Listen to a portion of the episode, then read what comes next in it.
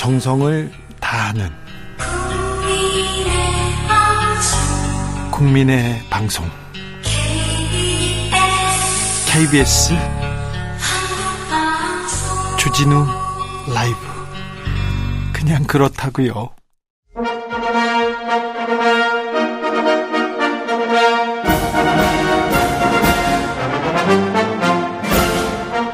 막힌 우리 정치의 맥과 혀를 시원하게 뚫어드립니다. 정치 일다 김성태가 풀어줍니다. 정치의 맛.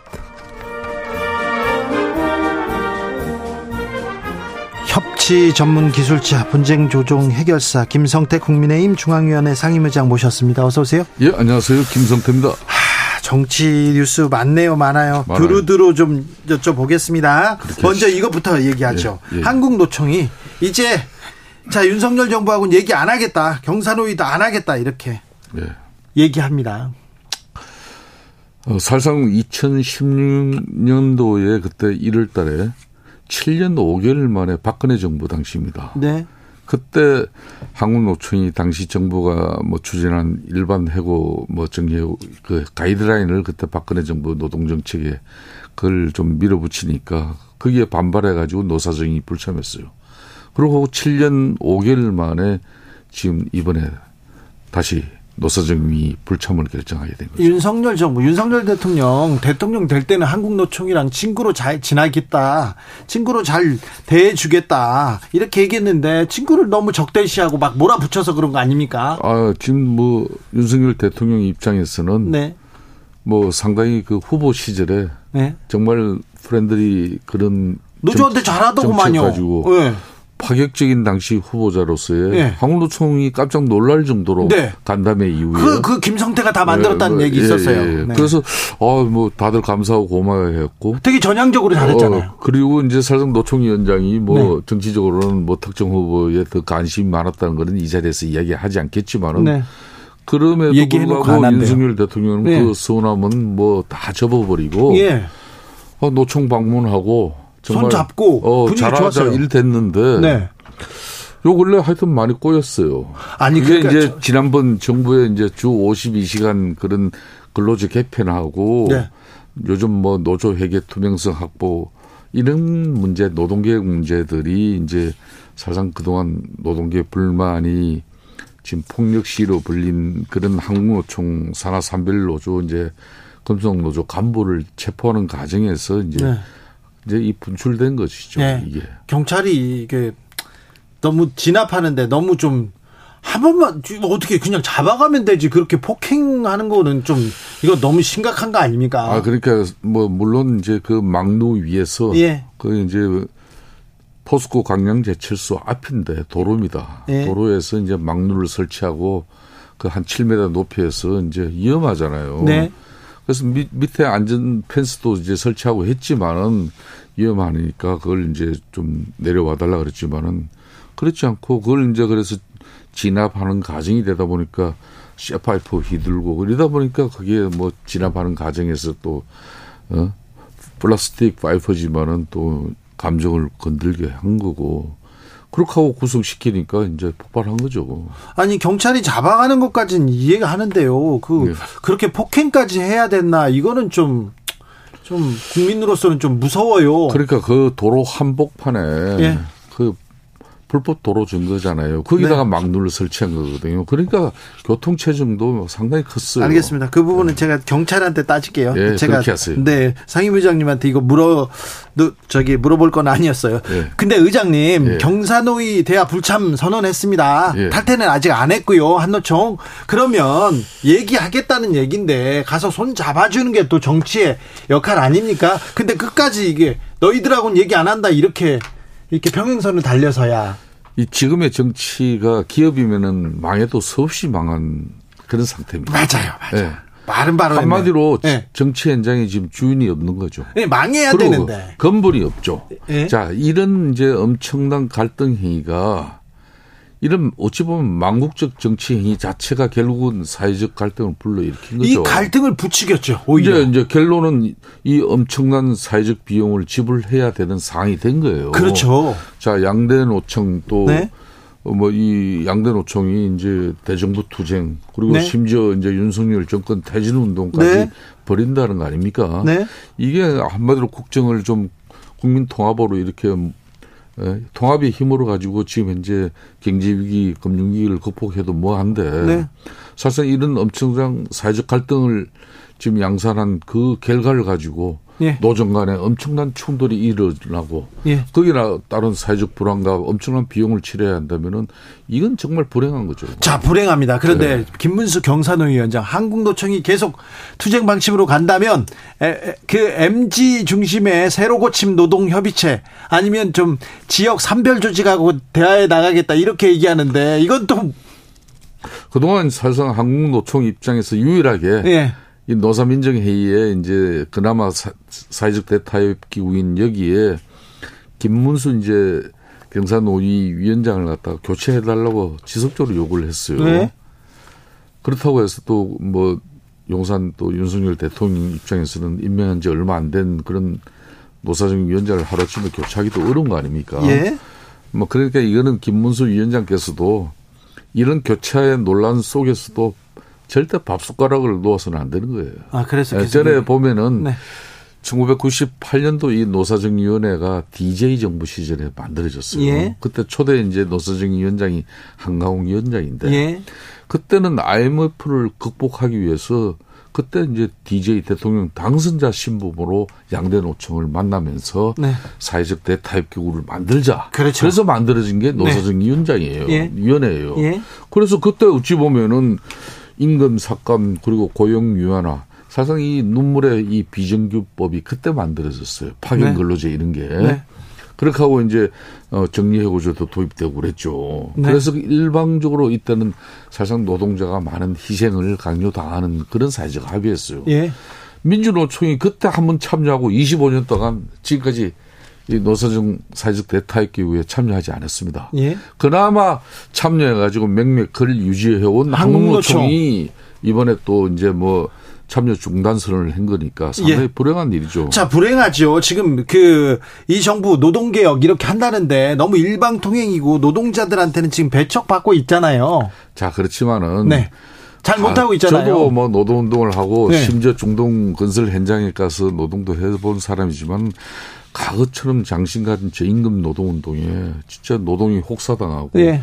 또 관리자 사용주들의 일방적인 노동 행위에 우리가 진짜 노동권을 완전 상실한 그런 비민주적 그런 노동 현장은 이제 과거보다는 현격하게 줄었어요. 이제 노동 단체들도 노동조합도 네. 책임 있는 우리 사회의 경제 주체로서 사회적 책임 그런 걸 다 해야 되는데 아, 네. 아직까지 그 인식은 안 되고 있어요. 알겠어요. 그게 좀 안타까워요. 자, 그래서 노동 개혁의 속도가 안 나고 있습니다. 네. 잘하고 있지는 않죠. 아, 그러니까 이 노동 개혁이랑은 저는 이 자리를 통해서 밝힙니다만 네. 노동 개혁은 사실상 자포 자파 이런 진보 진영 정권에서 네. 성공할 수 있는 게 노동 개혁이에요. 예. 그러니까 제가 아까 1998년 DJ 정부 이야기 예. 그때 노동 개혁이 성공했잖아요. 네. 노사정 사회적 네. 대타협을 했고. 예. 그런데 그때는 사실상 그 이 뭐 노동운동 입장에서도 네. 어, 국가적 그런 정부의 어려움을 이해를 했죠. 자, 자 윤석열 정부의 공약 그리고 그 윤석열 그 후보의 공약 그리고 윤석열 정부의 노동 개혁의 그림을 좀 그리는데 일조하신 분이니까 물어보는데 예. 지금 방향은 잡았는데 속도는 안 나고 있어요. 잘 되고는 있지는 그러니까 않죠. 이 노동 개혁은 사실 이게 보수 진영에서 정권을 잡고 나면은 네. 세계 뭐 저 이 뭐뭐 뭐 어느 국가든 쉽지가 않아요. 쉽지 않아요. 그 대신 좌파 진보 진영에서 잡았을 때 성공 확률이 높은 게 노동계획인데 네. 지금 엄청난 저항이 이루어지고 있는 거예요. 알겠... 그렇지만은 네. 저는 그렇다고 해서 지금 뭐 주 52시간 이런 노동 시간제가 개편돼 가지고 근로가 계약되는 이런 거는 노동 계획이 아니에요. 알겠습니다. 점진적으로 더 노동 네. 계획이 이루어져야 되기 때문에 네, 다만. 잘못된 노사 간행이라든지 네. 또 현장에서 건설 뭐 이런 노조 현장에서 잘못된 그런 타성은 이제 벗어 예. 던지고 이제 노동 단체, 노동조합도 책임 있는 사회 주체로서 당당하게 써야죠. 알겠으니까 맨날 노조 책임만 얘기하지 말고요. 정부 책임, 정치인 책임도 좀. 아, 그러니까. 네. 좀 이런 때일수록 이제 네. 그만큼 이제 이 보수 정권에서 노동계획은 어렵다. 노동계에 엄청난 네. 저항에 부딪힐 수밖에 없는데 이럴 때일수록 네. 대화를 위한 노력은 더 충분하게 해야죠. 알겠습니다. 그러니까 뭐 김문수 위원장께서도 네. 뭐 양대 노총에서 노사정 위원장 내려오라 그런다고 밥 숟가락 놓지 마시고 네. 더 적극적으로 이분들하고 대화하고 타협하는 모습 보여야죠. 보여야 되는데 그게 경사노위 위원장의 역할 아닙니까? 그렇습니다. 그런데 지금 윤 대통령 지금 역사에 남을 정도로 노동개혁 잘하고 있다 이렇게만 소리치고 있어요. 저기만 아니 노드, 노, 노동계 잘 보이려고는 생각을 안 하고 자꾸 용산한테 잘 보이시려고 하시니까. 아, 그 부분은 김문수 위원장께서 이제 네. 좀 노동계가 아픈 목소리를 지금 윤석열 대통령께서는 많이 하고 있잖아요. 그런 측면에서는 노사정 위원장은 노동계를 또 아울러야죠. 알겠습니다. 예. 대화해야죠. 예, 윤석열 예, 정부 내내 대화 중단할 수 있다는 한노총 위원장의 얘기가 있는데 대화하자는 얘기입니다. 그러니까 정치를 좀 풀어야 됩니다. 자, 최저임금은 어떻게 될 것 같습니까? 어떻게 돼야 된다고 보십니까? 자, 이번에 이제 뭐 양대 노총이 노동계 이제 요구안이 최저임금 이제 12,200원이 돼야 된다고 이제 요구안을 냈어요. 네. 근데 이 노동계 요구대로 말 내년도 최저임금이 24.7% 올려버리면은 자영업자 19만 명이 실질적으로 이제 1인 자영업자가 되는 거예요. 아니, 그러니까 그... 이 고용원이 고용원이 없는 자영업자는 늘어나는 거고, 예. 그리고 고용원이 있는 자영업자는 줄어들 수밖에 아니, 없는 거예요. 근데 처음에 노동계에서 이만큼 올려달라 24.7% 말은 했지만 일단 일단 질러 보는 거 아닙니까? 아니 질러 보지만은 이제 네. 대체적으로 2018년, 2019년 그러니까 문재인 대통령 들어서고 최저임금을 2년에 걸쳐 가지고 좀 엄청나게 올렸죠. 네. 네. 그래서 이제 그 비용을 이 소상공인이나 자영업자, 중소기업은 감당이 안 됐었어요. 근데 5년 평균을 놓으면요. 1, 2년 차는 많이 올렸는데 어. 5년 평균은 뭐, 원만했어요. 아, 그, 뭐, 그, 뭐 많이 올리지 않았어요. 박근혜 5% 6%대 네. 뭐 그랬죠. 네. 어, 그런 거는 있습니다만은 어, 하여튼 지금 현재 이 최저임금 부분은 어떻게 보면은 외국인 노동자에게는 가만히 앉아 있어도 임금 인상되는 좋은 제도예요. 이 대한민국 국내 근로기준법이 예. 외국인 노동자에게 네. 차별을 적용하지 않아요. 예. 그러니까 동등하게 적용하니까 네. 최저임금의 급격한 인상은 보통 외국인 노동자들이 일하는 현장은 3대 업종, 주로 중소 뭐 네. 이런 자영업 아주 그냥 겨우 입에 풀칠하는 그런 현장이에요. 그러면 이 중소 상공인들, 이 자영업자들이 감당이 안 되는 거죠. 그러니까 이런 부분 지금 사실 물가 많이 오르고 금리도 많이 오르고 뭐 세상 물가 안 오르는 게 어디 있습니까? 당연히 최저임금 대상자들 실질 임금 확보를 위해서 정부에서도 적극적인 협조를 해야 되는 거죠. 그렇지만은 네. 또 기업들의 양고충도 있는 만큼 네. 양대 노총이 최저임금 계층의 실질적인 임금 상승이나 또 가정경제를 위해서는 좀 대기업 정규직 중심의 이런 고임금 고복지 체제를 조금 양보하면서 협력 하청 회사가 조금 뭐 임금이라든지 근로 근로조건 개선에 좀 도움이 될 수 있는 그런 노동 운동이 필요해요 지금은. 알겠습니다. 그 결국은 또 노동계 또 잘해라 노동 운동의 필요성 얘기하는데요. 저기 의장님, 예, 예. 윤석열 정부는요 너무 사장님들만 챙기려는 것 같아요. 너무 저는 윤석열 대통령께서 윤석열 정부가 가장 경계해야 될 부분이 예. 혹시 친기업 정부다. 네. 어? 반노동 친기업 정부다. 이런 소리를 결코 들어서는 안 된다고 봐요. 그런데 지금 어, 그렇지 않아요. 그런데 이제 기업들 아무래도 좀 규제를 완화해주고 예, 세금도 깎아주고 어, 뭐 기업들이 그동안 뭐좀 어, 가도한 노사 관계 때문에 산업 현장이나 건설 현장이 네. 불필요한 비용이 이렇게 부담이 많이 증대돼 가지고 그 네.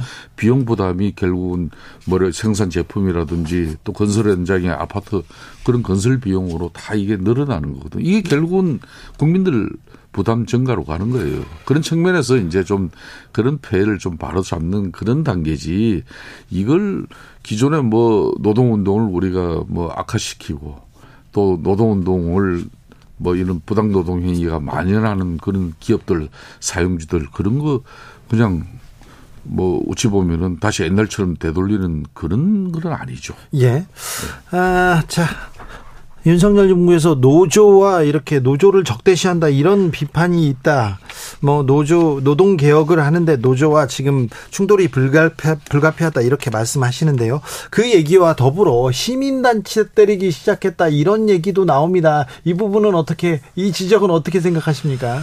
이제 이제 시민 사회단체 같은 경우도 이제 미국 같은 경우도 그렇습니다. 이 시민 사회단체가 특히 국고나 연방 정부에서 또 지원을 하는 그런 여러 가지 국고 보조금에 대해서는 사용 용처가 명확합니다. 네. 그 국가의 사무에 또 국민의 어떤 그런 어, 사회적 어떤 편익을 위해서 이런 시민사회 지원은 필요하다. 그런 법적으로 보호되고 있어요. 예, 예. 그렇지 않은 경우는 흔히 말하는 정치적으로 선심성으로 어, 지불되어지는 그런 사회단체 국고 보조금 지원 행태는 거의 없어요. 그렇기 네. 때문에 지금 그동안 이제 느슨하게 주로 국고 보조금이나 뭐 이런 지방자치단체에서 지원한 그런 보조금들이 목적 사업 외의 용도로 시 내지는 뭐 어떤 집회 뭐 이런 뭐 교통 방해행위 이런 데 막 쓰여지면은 이거는 맞지 않다는 거죠. 네. 그런 차원이지 뭐 정말 올바른 시민사회 운동을 이걸 제어해서는 민주주의가 후퇴하는 일이죠. 그렇죠. 그럼요. 그러면 안 됩니다. 저는 그렇게 봅니다. 네. 예.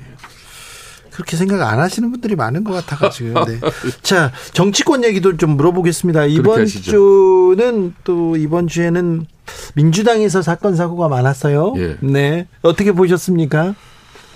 아무래도 이재명 대표가 이제 내년 총선을 앞두고 이제 민주당 민주당 내에 이제 쉽게 말하면 여러 가지 핵심 방안을 만드는 그런 네. 주체를 한 사람 세운다고 세웠는데 그렇죠. 갑자기 혁신위원장을 이렇게 네.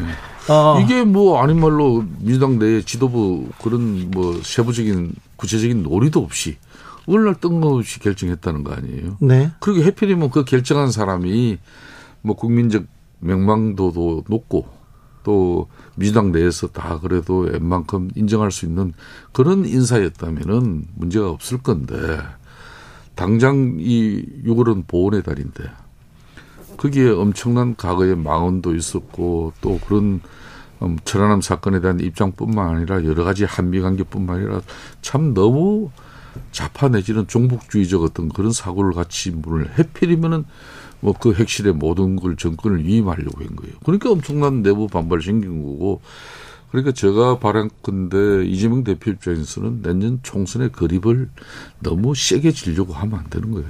그러면 어느 정당이든 실패할 수밖에 없는 겁니다. 그렇습니까? 저는 그리 봅니다. 아, 이런 것도 그립을 너무 세게 잡으려고 그러다 보니까 그런 사람을 찾다 보니까 그런 분을 또 잠시나마 내정했던 거예요. 네. 자, 그러면 이제 이 위기에는 그래서 이재명 리더십의 위기까지 지금 오고 있습니다. 예, 지금 어, 당 내에서도 비판을 받고 있는데 어찌 헤쳐 나가리라고 보십니까? 아, 본인은 이제 뭐 이 대표 리더십 자체에도 뭐 이번엔 상처를 입으면서도 네. 무한 책임을 지겠다 이렇게 말씀을 했죠. 네.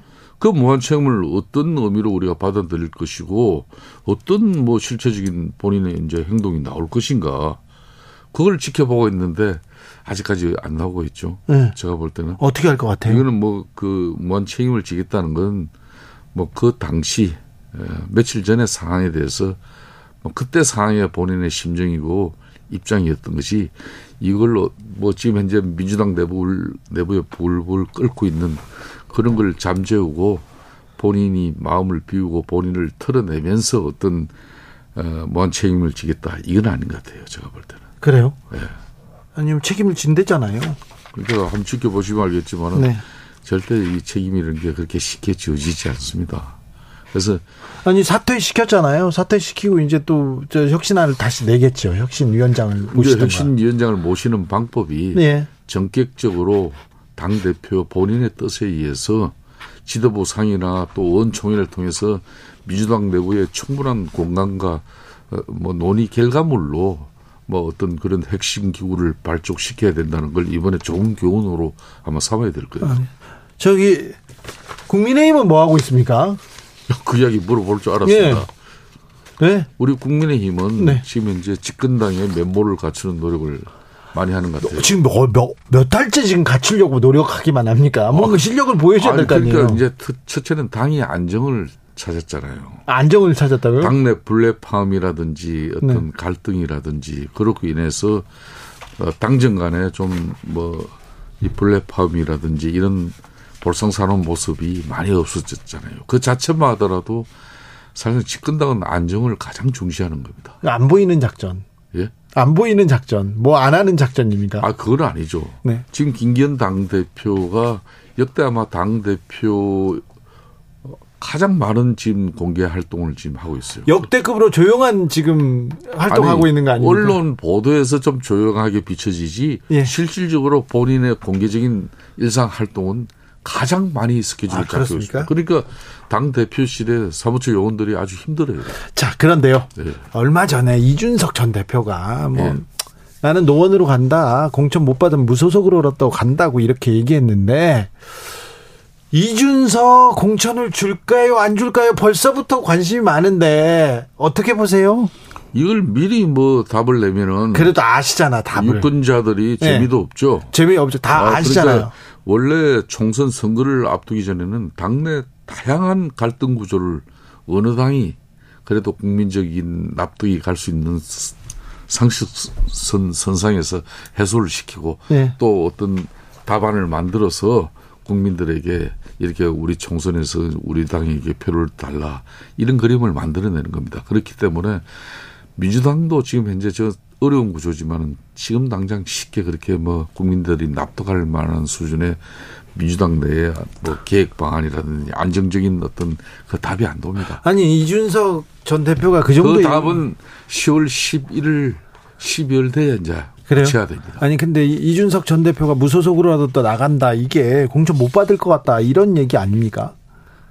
아니 그래 해야 공천을 주는 거 아니에요? 그래요? 아 그런 건가요?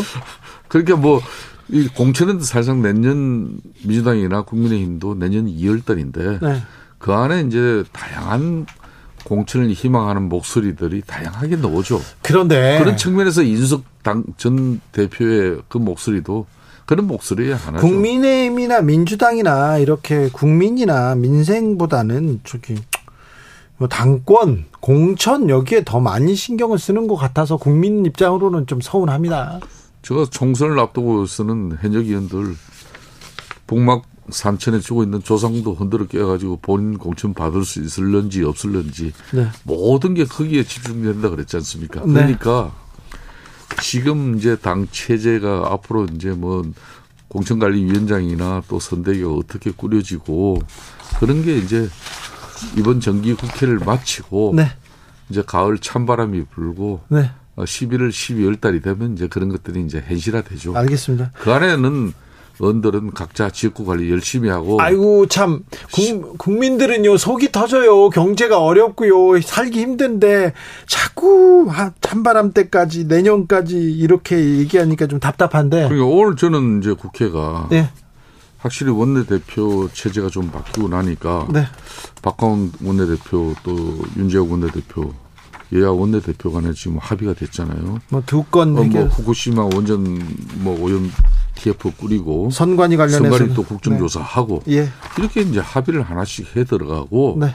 쟁점 법안들도 이거 좀 서로 좀 양보하면서 네. 조율해가지고 합의를 시도해가지고 만들어지면은 대통령 거부권 행사 못하는 거고. 아이고. 그만큼 사회적 갈등 이제 줄이는 거고 서로 이런 때 사회적 대타협도 만들기 위한 또 간의 지혜를 모으면은 노동계도 네. 좀 많이 변화되는 거죠. 지켜보겠습니다. 정치가 달라져야 돼요. 네. 다, 그럼요. 정치가 달라져야 됩니다. 정치가, 정치가 바로 서야 우리 사회가 좀 바로 설 텐데. 여기까지 듣겠습니다. 예, 감사합니다. 김성태 국민의힘 상임의장이었습니다.